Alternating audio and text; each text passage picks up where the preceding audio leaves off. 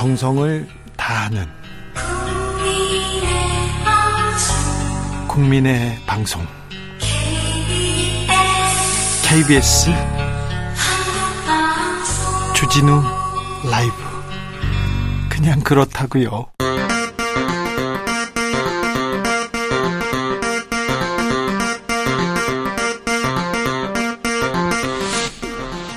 주진우 라이브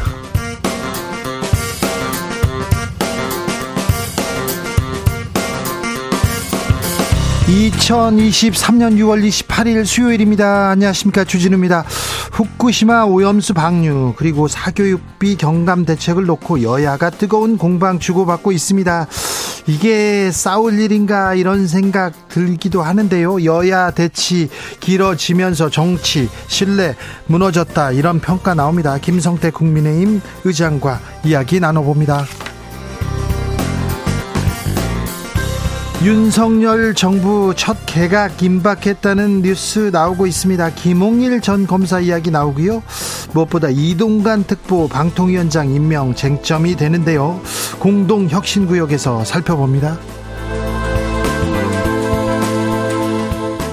푸틴 러시아 대통령의 최측근 프리고진이 이끄는 용병기업 바그너 그룹이 쿠데타를 일으켰습니다. 이를 두고 뒷말 무성합니다. 푸틴 대통령 리더십 괜찮을까? 핵 전쟁 우려 이렇게 나오고 있는데 우크라이나 전쟁은 또 어떤 영향이 미칠지 지금은 글로벌 시대에서 진단해 보겠습니다. 나비처럼 날아 벌처럼 쏜다. 여기는 주진우 라이브입니다. 오늘도 자중차에 겸손하고 진정성 있게 여러분과 함께 하겠습니다. 아, 요즘 점심 한 끼도 부담된다는 얘기 많습니다. 만 원에 부족해요. 얘기합니다. 아, 편의점 도시락 가성비 좋다 이런 얘기 계속 나왔어요. 편의점에서 점심 해결해요. 이런 분들 많았는데 음, 나트륨이 매우 높은 걸로 이렇게 나왔습니다. 아무튼 도시락 먹고 라면 먹고 그러면 나트륨 어이구 이거 건강도 좀 챙기셔야 되는데요. 자, 편의점에서 이 음식 아, 이렇게 나는 이렇게 해 먹으면 맛있더라. 나는 이거 맛있더라. 이런 분들 있지 않습니까? 자, 간단하게 점심 먹는 방법 한번 이렇게 아, 공유해 볼까요? 어떤 메뉴 좀 팔았으면 좋겠어. 이런 의견도 주시고요. 네. 점심 시간 어떻게 보내면 좋다. 점심 식사 어떻게 보내겠다. 이해 이런 얘기 좀 해 주십시오. 문자는 샵 9730 짧은 문자 50원 긴 문자는 100원이고요. 콩으로 보내시면 무료입니다. 그럼 주진우 라이브 시작하겠습니다.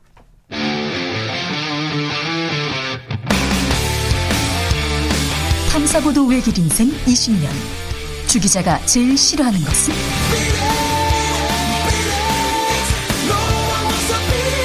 이 세상에서 비리와 부리가 사라지는 그날까지 오늘도 흔들림 없이 주진우 라이브와 함께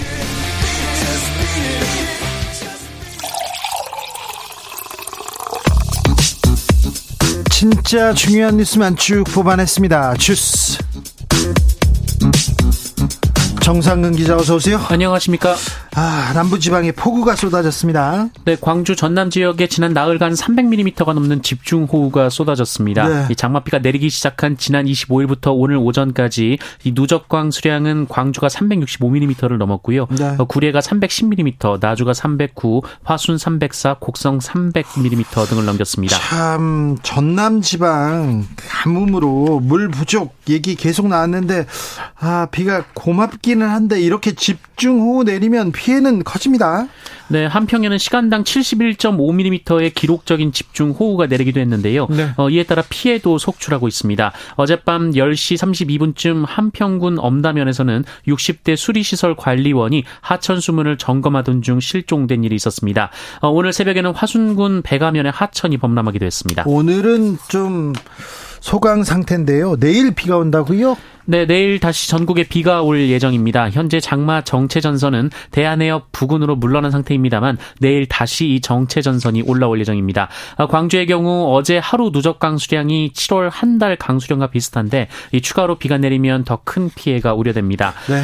어, 내일과 모레 예상 강우량은 호남과 제주에 100에서 200mm, 수도권 강원 내륙, 강원 산지, 충청, 영남, 서해 5도 등에는 50에서 120mm 등입니다.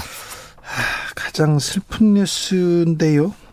출생아 수가 계속 줄고 있습니다. 그런데 4월 출생아 수는 2만 명 밑으로 떨어졌습니다.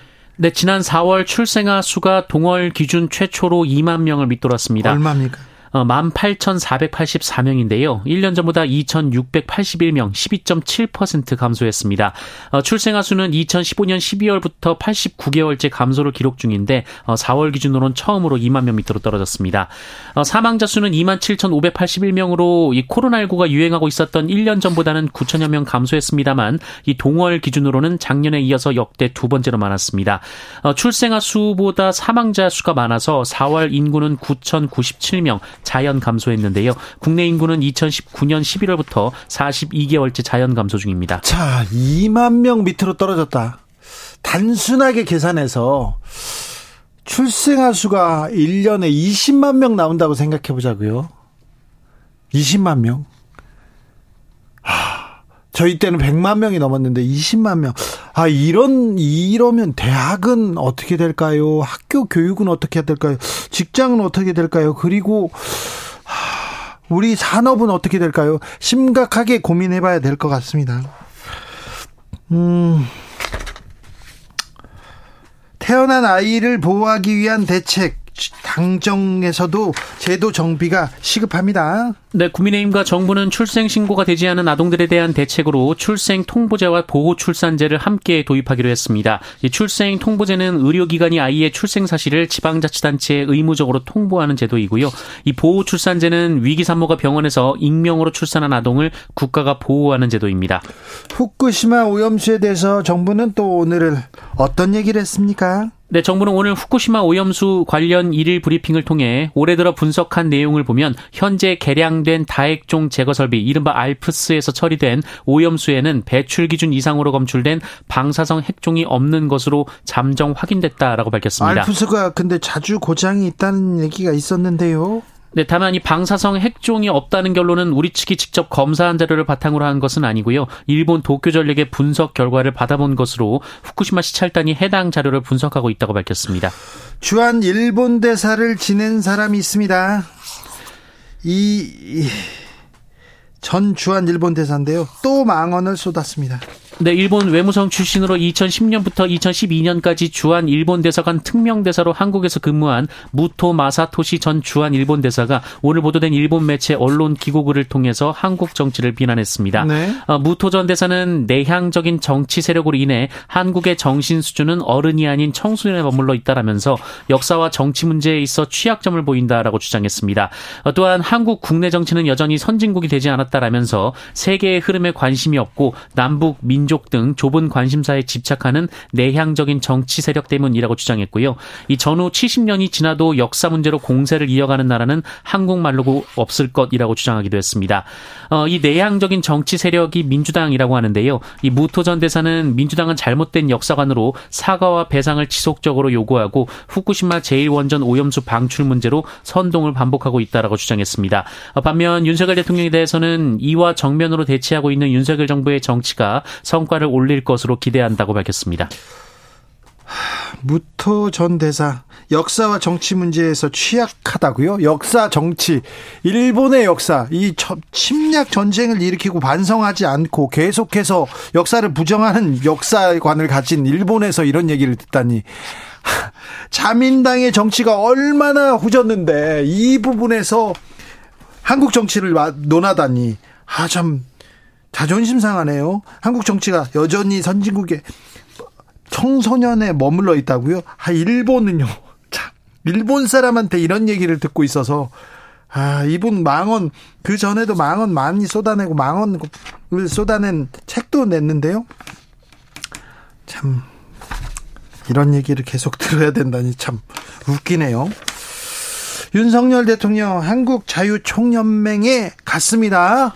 네, 윤석열 대통령은 오늘 서울 장충체육관에서 열린 한국자유총연맹 69주년 창립 기념행사에 참석해서 우리는 많은 도전과 위기에 직면해 있다라면서 허위 선동, 조작, 가짜 뉴스가 자유 대한민국을 위협하고 있다라고 밝혔습니다. 네. 어, 윤석열 대통령은 올바른 역사관, 책임 있는 국가관, 명확한 안보관을 강조하면서 자유민주주의라는 보편 가치를 공유하는 국가들과의 강력한 연대는 대한민국 정체성을 지키는 문제라고 말했고요. 네. 어, 자유 대한민국에 대한 애정으로 이 나라와 미래 세대를 지켜야 한다. 라고 말했습니다. 네. 어, 현직 대통령이 자유총연맹 창립 기념행사에 참석한 것은 어, 지난 1999년 김대중 전 대통령 이후 24년 만입니다. 그렇습니다. 대통령이 자유총연맹 대표적인 보수단체 이렇게 갔습니다.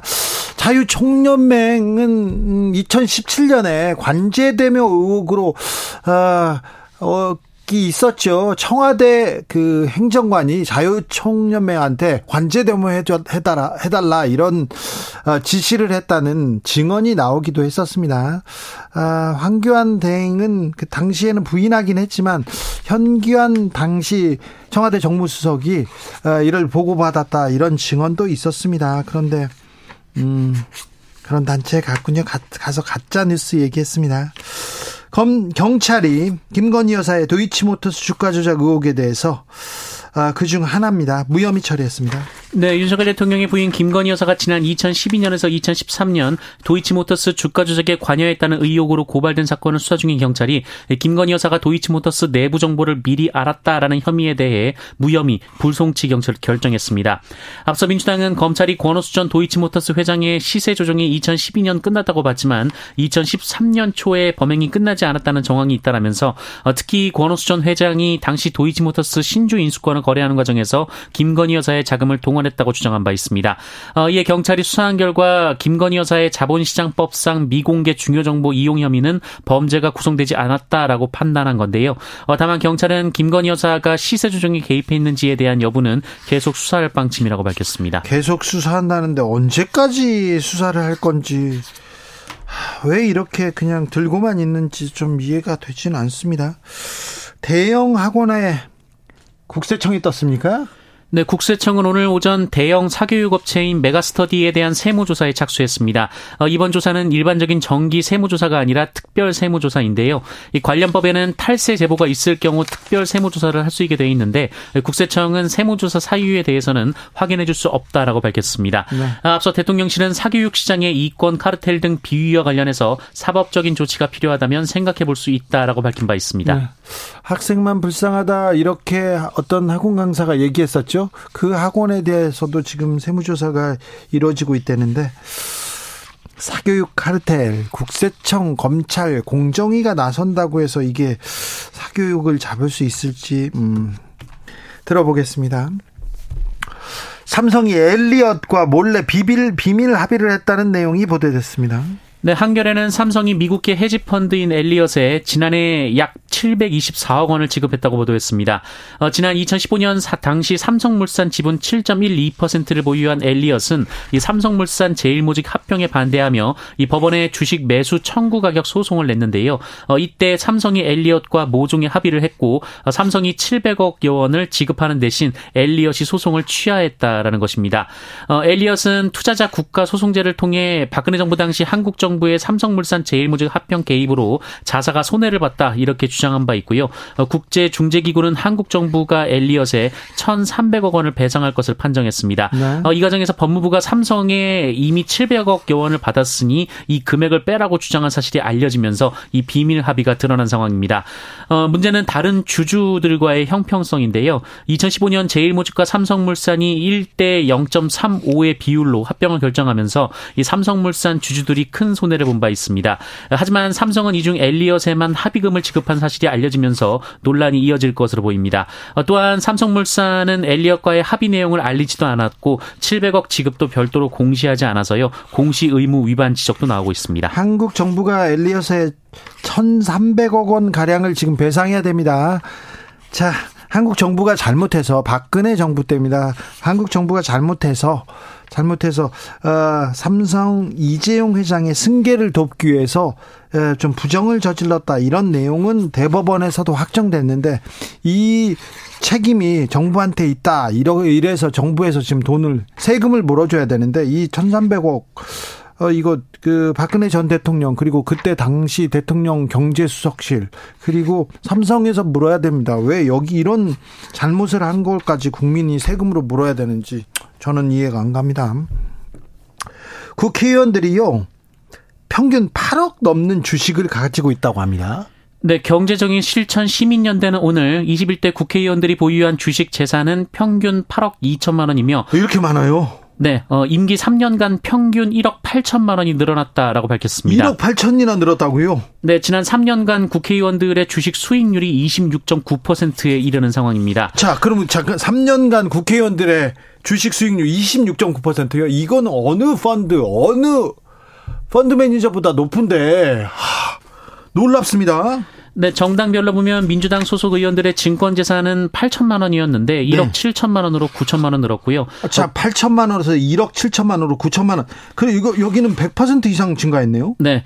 국민의힘 소속 의원들의 증권 재산은 15억 1천만 원에서 18억 9천만 원으로 3억 9천만 원 증가했습니다. 3억 9천만 원이나 늘었고요. 네, 같은 기간 국민 평균 증권 재산은 934만 원에서 1,691만 원으로 늘었습니다. 자, 근데 국민들은 주식을 더 하긴 했지만 3년 동안 주식 수익률 그닥 좋지 않을 거리요.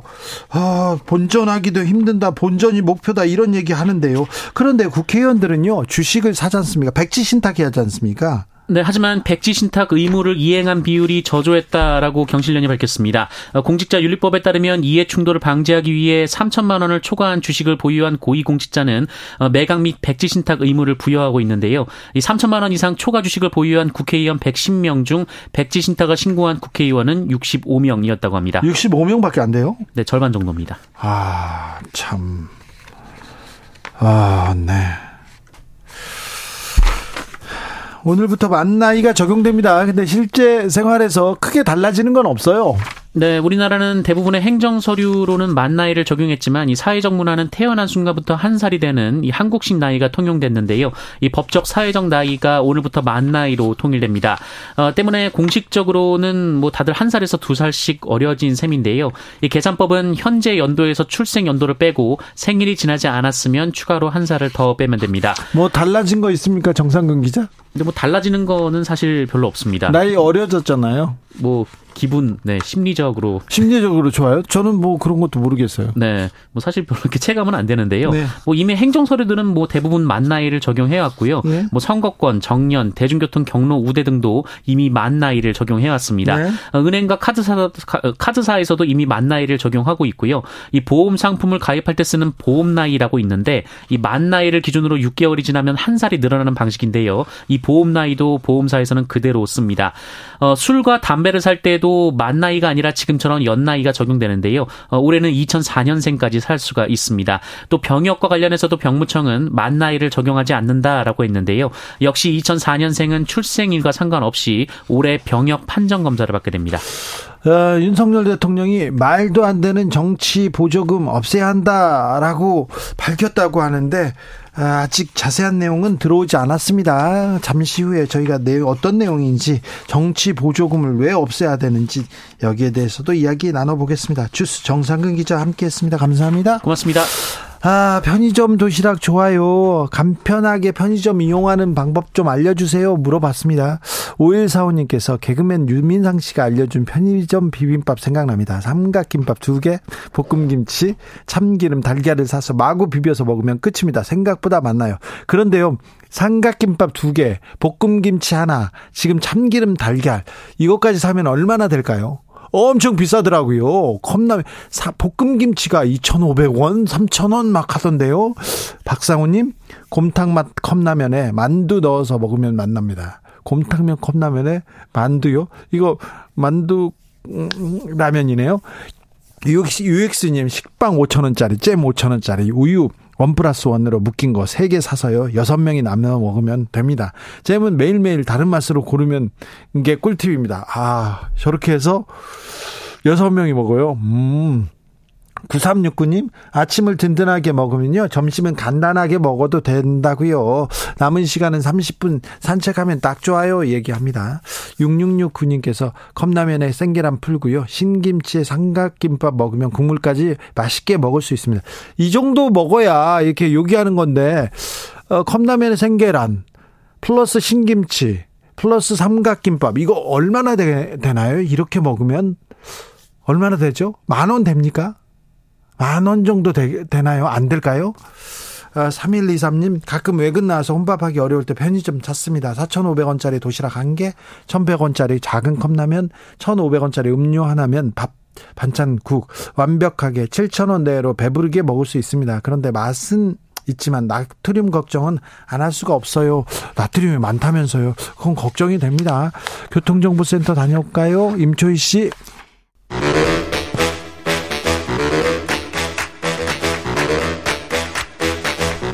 이것이 혁신이다. 여야를 내려놓고 관습을 떼버리고 혁신을 외쳐봅시다. 다시 만난 정치 공동 혁신구역. 수요일 주진우 라이브는 정치 발전 혁신을 위해서 이렇게 힘쓰는 날입니다. 주진우 라이브가 지정한 여야 혁신위원장 세 분 모셨습니다. 김용태. 네, 안녕하세요. 국민의힘 김용태입니다. 류호정. 네, 류호정입니다. 용혜인. 네, 기본소득당 용혜인입니다. 네. 컵라면에서 컵라면과 김치로 뭐 점심을 가끔 이렇게 때우기도 합니까? 그렇죠. 바쁘면 그렇기도 하죠. 네. 어, 라면, 계란, 김치까지 만 원은 안 되는데 그래도 5천 원은 훌쩍 넘는다고 하는 네, 제보가 있습니다. 음. 요즘은 어떤 고민에 요즘은 어떤 일로 바쁘십니까? 김용태? 아무래도 뭐 여당의 입장에서는 네. 일단 내년 총선이 가장 중요한 과제잖아요. 네. 그러니까 뭐 지역 정치를 이제 희망하시는 분들 아마 지역 선정하는 문제도 좀 있을 것 같고 네.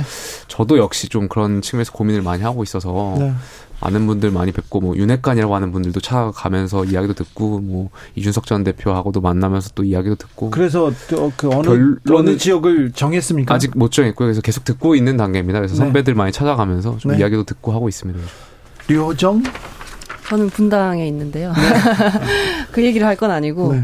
지난주 일요일에 이제 정의당은 전국위원회가 있었거든요. 네. 제가 속한 세 번째 권력에서도 의견을 좀 많이 냈고 정의당의 뭐 재창단, 신당 창당 안에 대해서 그래서 이제 그 문구 안에 어, 제3세력과 이제 신당 창당한다라는 뭐 그런 문구도 좀 포함을 시켰어요. 그래서 안팎으로 이제 많은 분들을 만나고 다녀야겠다 하던 한 주였습니다. 용해인?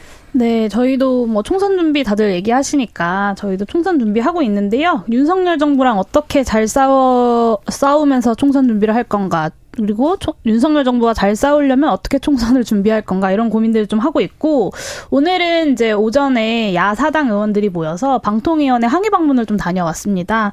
그 자리에서 이제 김효재 직무대행과 만나서 좀 대화를 나눴는데 그 수신료 분리징수 관련된 입법 예고 시행령 입법 예고에서 좀 이렇게 국민들은 먹고 살기 바빠서 이런 거 낼 시간이 없는데 아마 KBS 사람들이 많이 의견을 남겨갔다 뭐 이런 취지의 발언을 하셨어요. 그래서 좀 굉장히 문 제적이다라는 생각을 했고 어, 요즘에 좀 그런 방송 장악, 언론 장악, 언론 탄압 이런 거에 대응하느라 좀 힘을 쓰고 있습니다.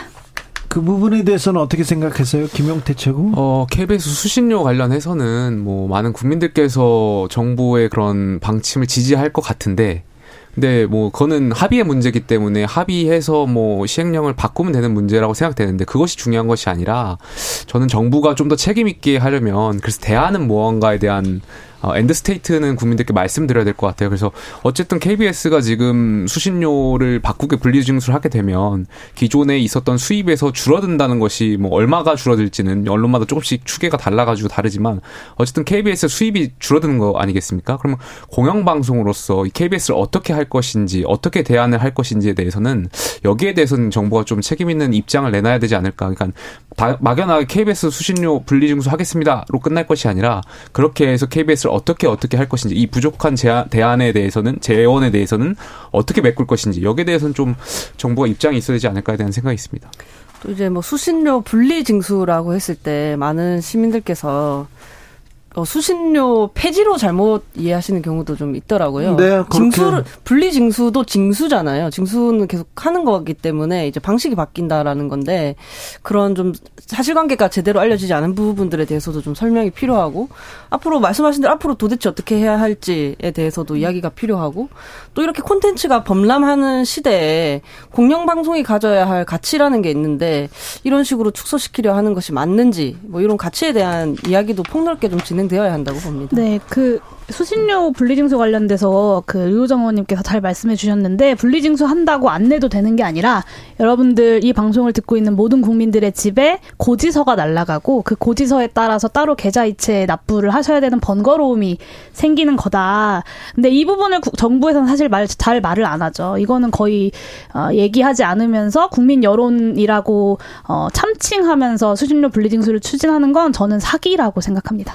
근데 뭐 그런 용해인 의원의 지적도 뭐 일부 의미가 있지만 어쨌든 그 분리증수에 관련해서는 현행 법이 잘못된 것도 있었던 건 사실이잖아요. 그러니까 전기요금에 이렇게 하는 것이 맞느냐에 대한 뭐 정권에 관계없이 이거는 여러 번 의견이 있었던 건데 이것을 정치적으로 볼 것이 아니라 그래서 KBS를 어떻게 공영방송으로서 어떻게 존치를 시킬 것이냐 네. 여기에 대한 좀 대안도 있어야 된다고 생각합니다. 언론에서는 매우 중요한 문제입니다. 그런데 KBS에서 저도 이 얘기를 하는 것 자체가 불편합니다.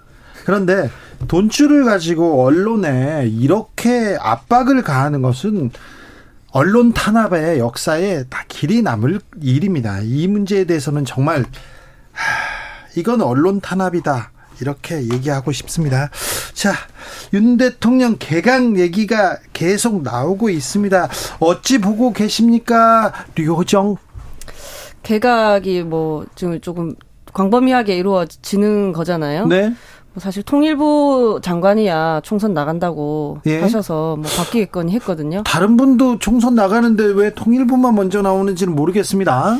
그런데 네. 이제 요즘 뭐 이래저래 외교 정책에 관해서 예. 저희 이제 좀 나라가 시끄럽지 않습니까? 네. 후임으로 거론되시는 그 김용호 선싱여대 교수님의 성향이 조금 강경하시더라고요 대북관이. 네. 그분은 할까요? 진짜로? 글쎄요. 네. 그러, 그래서 뭐 이런 정부의 정책 기조는 뭐 그럴 수 있다고 보는데 꼭 통일부까지 그래야 할까 하는 아니, 생각이 좀 그, 들었고요. 그분은 네. 통일보다는 네. 조금 뭐라고 해야 되나?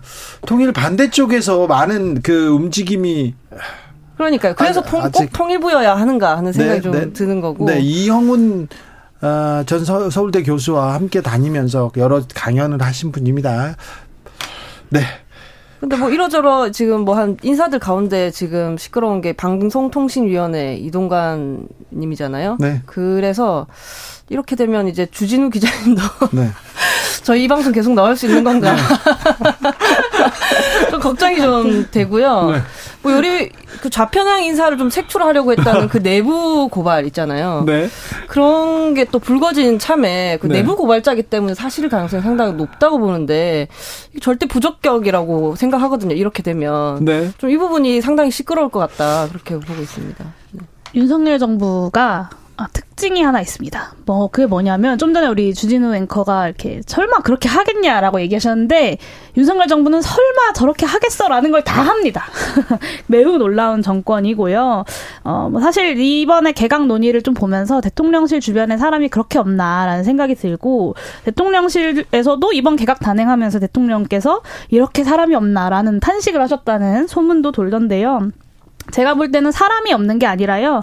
대통령한테 충성할 사람을 보내려고 하니 사람이 없는 거다라는 말씀을 좀 드리고 싶습니다.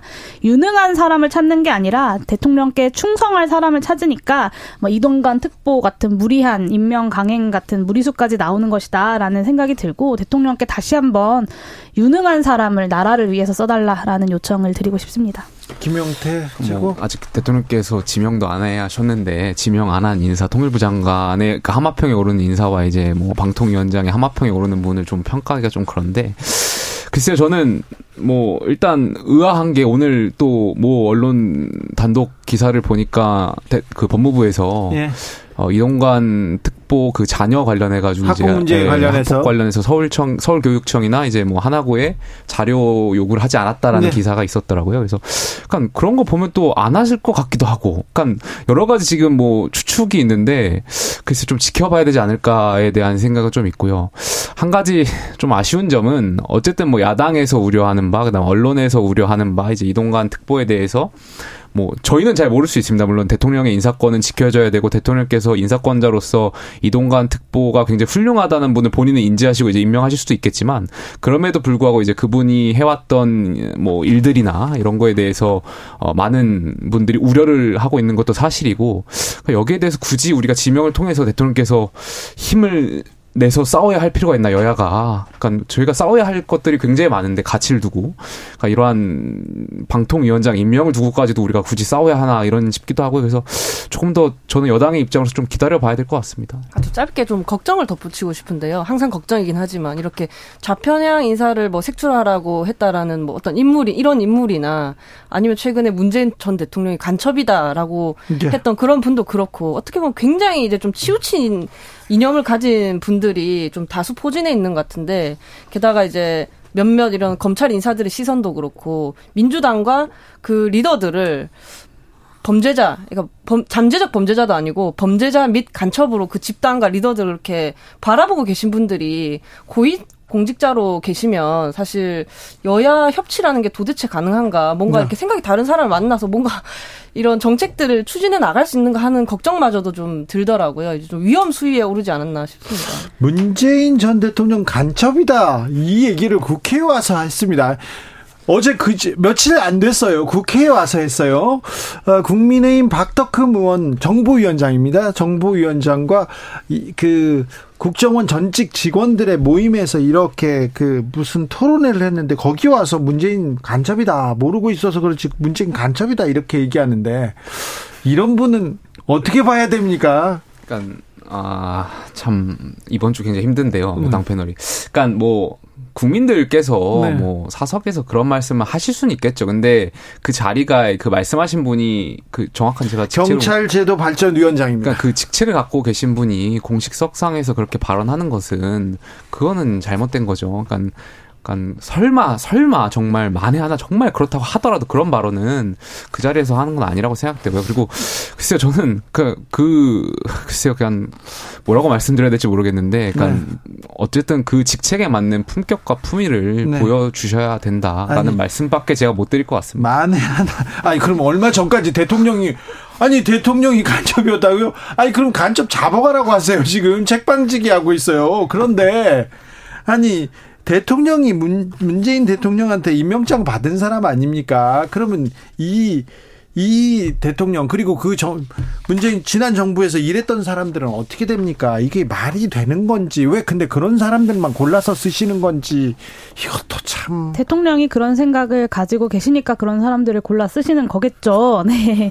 간첩 논란 관련돼서 저는 근데 말씀하신 것처럼 간첩의 검찰총장이셨던 것 아닙니까? 그러면 윤석열 대통령께서는 이건 정말 자기 얼굴에 침 뱉기라고 볼 수밖에 없고요. 근데 사실 한편으로는 좀 서글펐던 게 별로 놀랍지 않았어요. 이런 망언들이 사실 굉장히 많고 뭐 이충상 인권위원부터 시작해서 김광동 진, 진화위원장, 뭐 김문수 경산노위 위원장 등등 윤석열 정부에서 임명된 많은 인사들이 사실 이런 막말들을 쏟아내고 있기 때문에 별로 놀랍지 않고 충격적이지 않았던 것도 좀 서글펐다라는 말씀을 좀 드리고 싶습니다. 있습니다.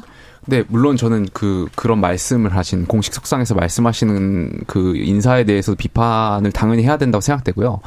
아, 한편으로는 근데 문재인 대통령께서도 그 이러한 지적들에 대해서는 어 좀 다시 성찰하실 필요가 있을 것 같아요. 최근에 그 6.25 전쟁 당시에 그 오늘 이 최근에 6.25 전쟁 날 그 6.25 날 그 미중 전쟁이라는 글을 올리셨었잖아요. 그 책을 소개하시면서 그러니까 그러한 식의 표현들은 사실 북한이 내세우는 어떤 지표라고 할까요? 그러니까 그러한 생각은 저는 북한의 명백한 침범이었고 이것은 북한의 잘못된 그런 공산당의 어떤 공격을 마치 우리가 그렇게 미화할 필요가 없다. 근데 대통령께서 전직 대통령께서 그런 식의 표현하는 것은 분명히 부적절했다는 말씀도 같이 드리고 싶습니다. 미화라고요? 근데 왜 갑자기 그런 책들을 저도 조금 올리시는지는 아니 그러니까 내용을 떠나서 갑작스럽게 좀 메시지를 내곤 하셔가지고 조금 올리실 때마다 좀 당황스럽기도 하고요. 왜냐면 이제 별다른 활동을 안 하실 거라고 하신 뒤에 하시는 거고 그리고 조금 생각이 좀 많이 다른 부분들도 최근에는 뭐 지금 문재인 전 대통령을 이야기하는 것이 아니라 뭐랄까 민주화 세대와 그 지금 살아가는 좀 뭐라 소위 MZ 세대들과의 좀 생각의 간극도 조금은 느껴져요. 우크라이나 전쟁을 뭐 바라보는 시선이라든지 어, 러시아를 바라보는 시선이라든지 이런 부분들이 많이 달라서 좀 충분히 좀 설명을 하셔야 되지 않을까 싶습니다. 네, 저는 뭘 성찰하죠, 문재인 대통령이 그런 간첩이다라는 말에 대해서 본인 스스로가 뭘 성찰하죠? 자기가 간첩이었나 아니었나를 성찰하나요? 저는 이것은 전형적으로 잘못한 사람이 아니라 그 잘못한 발언에 어, 피해를 받은 사람에게 책임을 돌리는 발언이라고 볼 수밖에 없고 네, 대통령 윤석열 대통령도 마찬가지입니다. 국민의 손으로 직접 뽑아서 선출한 대통령입니다. 그리고 문재인 정부 역시도 마찬가지고요. 그런데 아, 이것을 부정한다는 것은 사실은 이런 발언을 하는 그 분이야말로 반헌법적 세력이라고 볼 수밖에 없다라는 말씀을 좀 드리고 싶고요. 이런 낡은 색깔 논쟁 이제는 좀 그만하면 좋겠습니다. 미래로 나아가기 위한 방안이 뭔지를 정부 여당이 야당이 아무리 정쟁을 해도 우리가 미래를 향해서 나아가 나아가자, 미래에 대한 이야기를 하자라고 다독여가면서 가도 모자랄 판에 정부 여당에서 이렇게 먼저 나서서 낡은 색깔론을 들이밀고 있다는 것 자체가 저는 참 대한민국의 비극이라고 생각합니다. 아니 그 색깔론을 말씀드리는 것이 아니라 그러니까 전직 대통령으로서 그러니까 6.25 전쟁은 명백하게 북한이 침범한 거잖아요. 그리고 음, 거기에 네. 대해서 우리 국민과 무고한 정말 많은 생명들이 목숨 잃었던 것이고요. 근데 그것이 무슨 미중 간의 패권에서 자인했던 그런 식으로 말씀하시는 건 부적절한 전직 대통령으로서 부적절한 전 표현이었다라고 생각되고요. 이것이 어떻게 색깔론의 논쟁이겠습니까? 간첩이라는 말은 색깔론이죠. 간, 그러니까 간첩이라는 건 제가 말씀드렸잖아요. 그거 뭐, 그 말씀을 하셨던 것은 공식석상에서 말씀드렸던 그 인사도 비판을 받아야 되고 네. 그러한 대통령의 전직 대통령의 발언들도 분명히 비판 받으셔야 될 부분이 있다라는 말씀입니다.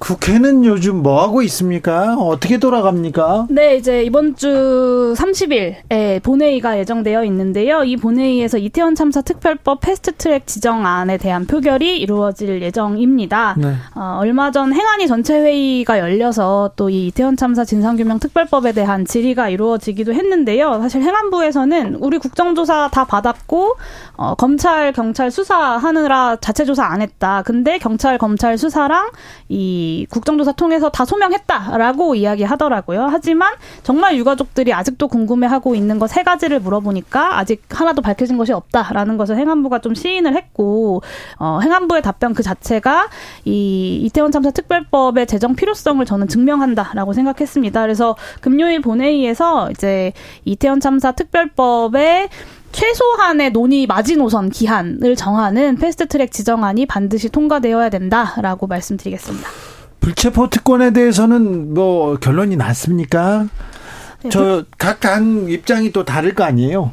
네, 불체포 특권 관련돼서 뭐 국민의힘 패널 분들께서 하도 국민의힘 개정안 이야기 하셔서 제가 좀 들여다봤는데 유이동 의원의 개정안이었거든요. 근데 그 국회의장한테 서약서를 제출하면 국회의장이 그걸 공표하면 끝이에요. 그러니까 실질적인 효력이 없는 개정안을 가지고 불체포 특권 포기 아니다라고 이야기하면서 정쟁을 하고 있다라는 생각이 들었고 기본소득당에서는 지금처럼 그냥 법무부 장관이 일방적으로 설명하고 당사자가 나와서 신상 발언하고 온정주의에 기대는 발언하는 게 아니라 좀 제대로 이 체포동의안에 대한 심사와 심의를 할 수 있도록 그래서 권고안이나 보고서를 낼 수 있도록 불체포특권 심의위원회 같은 걸 국회에 두고 기명투표로 또 표결할 수 있도록 하자. 근데 다만 불체포특권 자체가 어떤 헌법적인 그 장치거든요. 의정 활동을 독립적으로 할 수 있도록 보장하기 위한 그렇기 때문에 폐지해야 될 것은 아니다라고 좀 입장을 가지고 있습니다. 그러니까 저는 국회의원 분들이 어, 이 불체포 특권을 굉장히 우습게 만든 것 같아요. 그러니까 용해인 의원이 말씀하셨던 것처럼 불체포 특권이라는 것은 헌법 44조에 나와 있는 헌법 정신이고요. 그러니까 입법부가 행정부를 견제하기 위한 장치라는 것을 중고등학교 때 다 배웠던 내용이잖아요. 그만큼 굉장히 의미 있고 헌법적으로 굉장히 중요한 어떤 특권 말 그대로 특권이라고 저는 생각되거든요. 신성한 권리인데 국회의원 헌법 기관으로서 근데 지금 일각에서 야당 의원들이 사실 이러한 행정부에 견제할 수 있는 장치를 개인의 비리 의혹, 방탄으로 그렇게 써 오셨던 거잖아요. 그러니까 이게 문제가 되는 거라고 생각되고요. 말씀드렸듯이 이 그 불체포 특권의 개정은 사실 뭐 실질적인 의미는 없다고 생각됩니다. 이것은 헌법을 개정해야 될 문제이기 때문에 법률안으로서 어떻게 통제할 수 없는 부분이고 다만 안타까운 점은 저희 국민의힘은 과거에 그 권성동 의원이라든지 이제 뭐 정찬민 의원 같은 경우는 불체포 특권을 포기했습니다. 그래서 의원분들께 체포동의안을 가결시켜 주시고 영장 실질 심사를 받으시겠다고 해서 실제 받으셨어요. 근데 야당 의원들은 그렇게 하지 않으셨잖아요. 그래서 이 야당 의원들이 지금 불체포 특권을 굉장히 우습게 만들고 있다 이렇게 생각됩니다. 뭐 정의당은 항상 불체포 특권을 이제 포기할 때가 됐다. 특히나 이제 비리에 관한 것에 대해서는 더 그렇고요.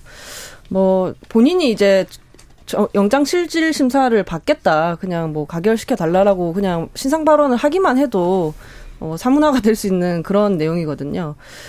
어, 근데 불체포 특권이 또 나쁘기만 한 건 아니긴 했어요. 말, 말씀드려, 그러니까 말씀하셔서 제가 갑자기 생각이 났는데, 첫해 국정감사 때 삼성전자 기술 탈취 관련해서 제가 국정감사를 했잖아요. 예. 그때 이제 관련 자료들을 제가 많이 제시를 했거든요. 네. 그 중에 녹취록도 있었고요. 네.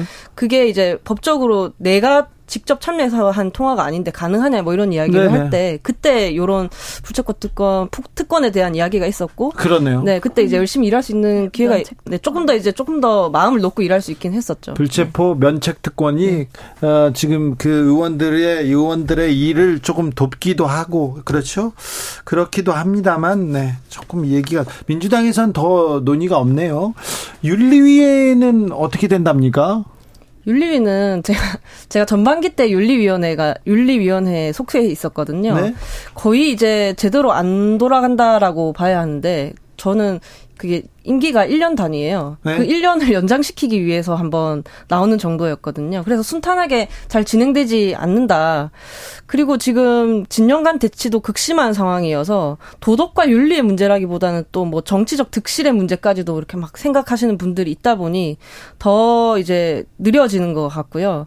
사실 이런 징계나 국회의원이 지켜야 할 윤리에 대한 룰을 국회의원 스스로가 셀프 징계라는 비판을 많이 듣잖아요. 정하고 네. 있는 그 자체도 상당히 문제죠. 근데 하지만 이번 건 같은 경우에는 이전처럼 유야무야 넘어가지는 못할 것이다. 그렇게 생각합니다. 네.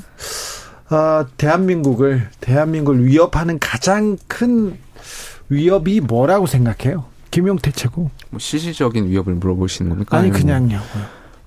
실질적 위협, 위협은 당연히 뭐 북한이라고도 할 수 있겠고, 네. 뭐 또 새로운 지금 안보 위협군들이 생기고 있잖아요. 뭐 네. 불평등이라든지 뭐 기후 변화라든지 네. 뭐 저출산이라든지 그렇죠. 이러한 새로운 또 안보 위협군들이 있는 네. 거고 시대에마다 조금씩 변화는 있죠. 근데 네, 네. 현재까지는 안 그래도 실질적인 위협은 북한이죠.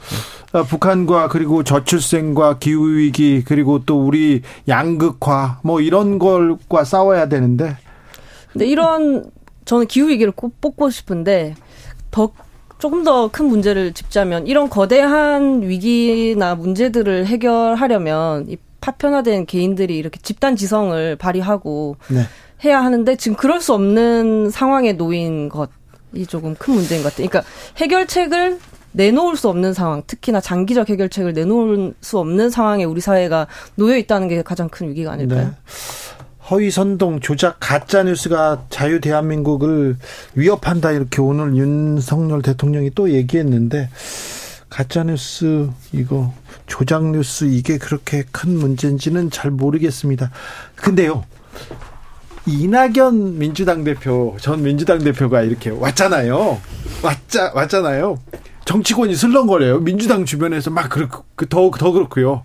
어떻게 보이나요, 용해인? 네, 술렁거리나요? 음? 네, 저는 잘 모르겠는데, 네? 뭐, 이낙연 대표가 1년 정도 이제 해외에 나가셨다가 들어오셨는데, 뭐, 민주당 내의 분위기가 어떤지는 저는 관심이 없고 사실 잘 몰라요. 네. 근데, 뭐, 지금 윤석열 정부의 폭 주가 이렇게, 어, 강하게 드라이브가 걸리고 있는 상황에서 어쨌든 야당들이 함께 공고하게 좀 힘을 모아서 윤석열 정부의 퇴행에 맞서야 한다라는 것이 기본적인 저의 생각인데 그런데 지금 그 윤석열 정부의 독주를 야당이 잘 제어하고 있다 이렇게 생각은 안 들지 않습니까? 네, 그것이 참 죄송한 점이죠. 국민들이 어 그런데 민주당은 뭐 하냐 이렇게 생각하는데 민주당에 뭐가 부족한 것 같아요? 민주당은 뭐가 문제인 것 같습니까?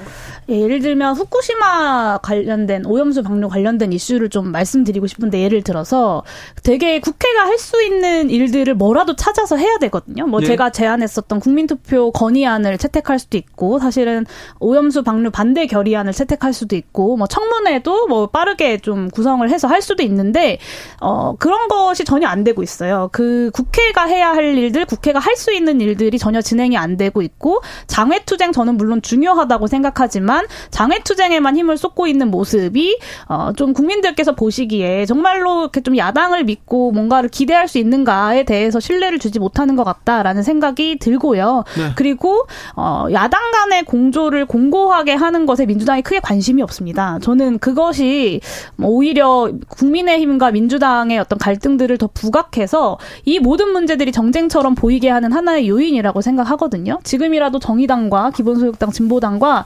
좀 공동의 대응 테이블 같은 것들을 논의하면 좋겠습니다. 좀 짧게 얘기하자면 그 그런 이야기가 있잖아요. 저 지나가는 어떤 나그네의 겉옷을 벗기기 위해서 어떻게 해야 할지에 대해서 바람과 태양이 경쟁을 했는데 바람을 계속 부니까 오히려 꽁꽁 싸맸다라고 하잖아요. 그 음. 태양을 더 강하게 쬐니까 벗었다고 하고. 근데 지금 바람만 계속 불고 있는 게 좀 하나의 문제인 것 같고요. 내부에서 의원들 간의 교류도 다른 당 의원들과의 교류도 많이 줄어든 것 같고 국민의힘 의원님들과 교류도 많이 줄어든 것 같고 과반 의석을 갖고 있는데도 국회 내에서의 절차를 그렇게 뭐 최대치로 활용했는가 하면 또 그런 것 같지 않고 우선 좀 장외투쟁을 먼저 상정하고 그 길로 달려나가는 듯한 네, 모양새도 있어서 그게 문제라고 그러니까 봅니다. 지금 뭐 아까 조금 전에 이낙연 대표 물어보셔가지고 이낙연 대표가 오면 사실 흔들릴 수밖에 없죠. 그러니까 현실 정치가 그렇잖아요. 그러니까 이낙연 대표 전 대표도 아마 대선에 다시 출마하실 의향이 있는 걸로 제가 뭐 많은 분들이 추측하고 있고 네. 그러면 사실 내년 총선에서 본인하고 같은 생각, 같은 가치를 하신 분들이 원내 진입을 해야 대선 경선에서 유리하잖아요. 네. 그러다 보면 사실 이재명 대표와 앞으로 어, 어떤 총선 공천권을 두고 충돌할 수밖에 없는 상황이기 때문에 그게 뭐 이낙연 전 대표가 원, 원하든 원치 않든 그런 형국이 계속 이어질 거라고 저는 생각되고요. 그것이 뭐 정치의 어떻게 보면 현상인 거니까요. 근데 지금 당장은 아마 이낙연 전 대표께서 뭐 이재명 대표를 향해서 뭐 공격할 것 같지는 않은데 아마 이재명 대표의 1심 판결이 있고 나서 그것이 이제 유죄냐 무죄냐에 따라서 또 달라지겠지만 만약에 이제 유죄가 나오게 된다면 아마 민주당 내에 그런 어떤 반명 비명 간의 어떤 구심점이 돼서 뭔가 좀 이렇게 공격이라고 표현할까요? 투쟁적인 그런 면모를 좀 보여주시지 않을까 생각도 됩니다. 네. 어, 국세청의 메가 스터디 세무조사 어, 착수했다는 그런 뉴스가 왔는데요. 나왔는데 그 뉴스는 어떻게 보셨습니까? 김용태 최고? 제가 여기서 무슨 말씀을 드릴 수 있겠습니까? 음. 뭐. 네. 제가 네. 그 음, 네. 말씀하세요. 근데 뭐 사교육 시장에 대해서 네. 그러니까 뭐 대통령께서 말씀하고 나서 세무 기관이 했을까에 대한 궁금한 점도 있고, 네. 그러니까 뭐 사교육 시장이 분명히 잘못된 것은 바로 잡아야 되는데 네. 사교육의 그런 악마화하는 것을 좀 지양해야 된다라는 말씀 사실 원론적인 말씀 드릴 수밖에 없을 것 같습니다. 저는 요즘 그 대통령실의 환경을 한 줄로 요약하고 싶습니다. 사자 정치. 검사들의 수사, 조사, 감사 정치. 네. 네, 이렇게 하고 싶습니다. 네, 저는 아까 말씀드렸던 설마 이렇게 하겠어의 또 다른 사례라고 생각합니다. 사실 제가 이 사교육 그 킬러 문항 관련돼서 논란이 될 때 몇몇 방송에서 이러다가 검찰 동원해서 수사도 하고 감사원 동원해서 감사도 하고 국세청 동원해서 세무조사 하는 거 아니냐라고 이야기했었는데 그거를 그대로 하고 계신 거거든요. 설마 이렇게까지 하겠어라는 걸 또 다시 하고 계신 거고 윤석열 정부 한마 윤석 윤석열 대통령 한마디에 이렇게 온갖 사정기관들 다 동원해서 압박하고 찍어 누르는 방식의 정치가 과연 얼마나 갈 수 있을까라는 근본적인 의문을 좀 제시하고 싶습니다. 네. 국민 통합에 대한 비전을 대통령께서 좀 보여주셨으면 좋겠습니다. 네. 오염수 방류 뭐 7월 초 어, 기시다 총리가 직접 결정할 것이다 이런 보도가 지금 일본 언론에서 나오고 있습니다. 근데 오염수 방류에 대해서 국민들은 좀 불안해합니다. 국민들은 안전 건강에 대해서는 불안 뭐 뭐 한치의 그 의심도 용납해서는 안 된다. 그리고 우리 정부가 이 안전 국민 안전을 위해서 좀 나서줬으면 한다. 이런 바람은 있어요. 뭐 불안해 하시는 게 저는 당연하다라고 생각해요. 그러니까 이게 뭐 미국산 소고기 수입했을 때랑 좀 다른 문제인 것 같아요. 뭐 그때는 수입을 금지하면 되는 건데 이것은 어쨌든 바다로 들어가면 사실 다시 회수할 수가 있는 없는 문제고. 예. 근데 뭐 그럼에도 불구하고 이제 과학적 데이터를 보면 사실 지금까지는 안전한 것 같고 왜냐하면 2011년도에 이미 후쿠시마 사태가 일어났을 때 많은 양의 다량의 그 방사능 오염 물질이 바다로 들어갔는데 그 지금 사실 우리나라 앞바다의 기준치를 봤을 때 10년이 지났음에도 불구하고 어떤 영향이 없는 거 보면 또 과학적 데이터는 안전하다고 전문가들이 하니 그러니까 그런 상황에서 당연히 국민들께서는 그럼에도 불구하고 만에 하나 정말 만에 하나 이것이 아, 미래 세대에게 어떤 조금이라도 영향이 가지 않을까에 대한 어, 어떤 불안감이 있는 것은 있을 수 있다고 생각되고요. 정부가 그럴 때일수록 저는 과학적 데이터 물론 중요하고 여기에 대해서 국민들께 알리는 것도 중요하지만 국민들께서 그래 불안해하시는 것 이러한 것을 좀 잣대로 일본 정부를 향해서 계속해서 좀 의견도 제시하고 뭐 관련해서 우리 국민의 입장을 전달하고 이러한 모습을 더 보여주실 필요가 있다는 말씀 드리고 싶습니다. 이제 좀 국민들께 좀 죄송한 마음이 이 주제를 할 때면 더 커지기 시작했어요. 원래도 그랬지만 사실 가장 핵심은 국민의 불안인데 여당은 안전하대고 야당은 위험하대고 도대체 뭘 어쩌라는 건가가 뭐 그 먹방 대 단식이라는 이런 조롱으로도 나타났다고 생각하거든요. 네. 정의당 대표님께서 이제 단식을 들어가셨는데 장애투쟁이나 이런 단식이 얼만큼 또 저지에 영향을 미칠 수 있을지 모르겠지만 막아야만 하기 때문에 또 이런 단식을 하는 거잖아요. 그래서 이 주제로 나올 때면 이제는 그저 마음이 좀 무겁기만 합니다.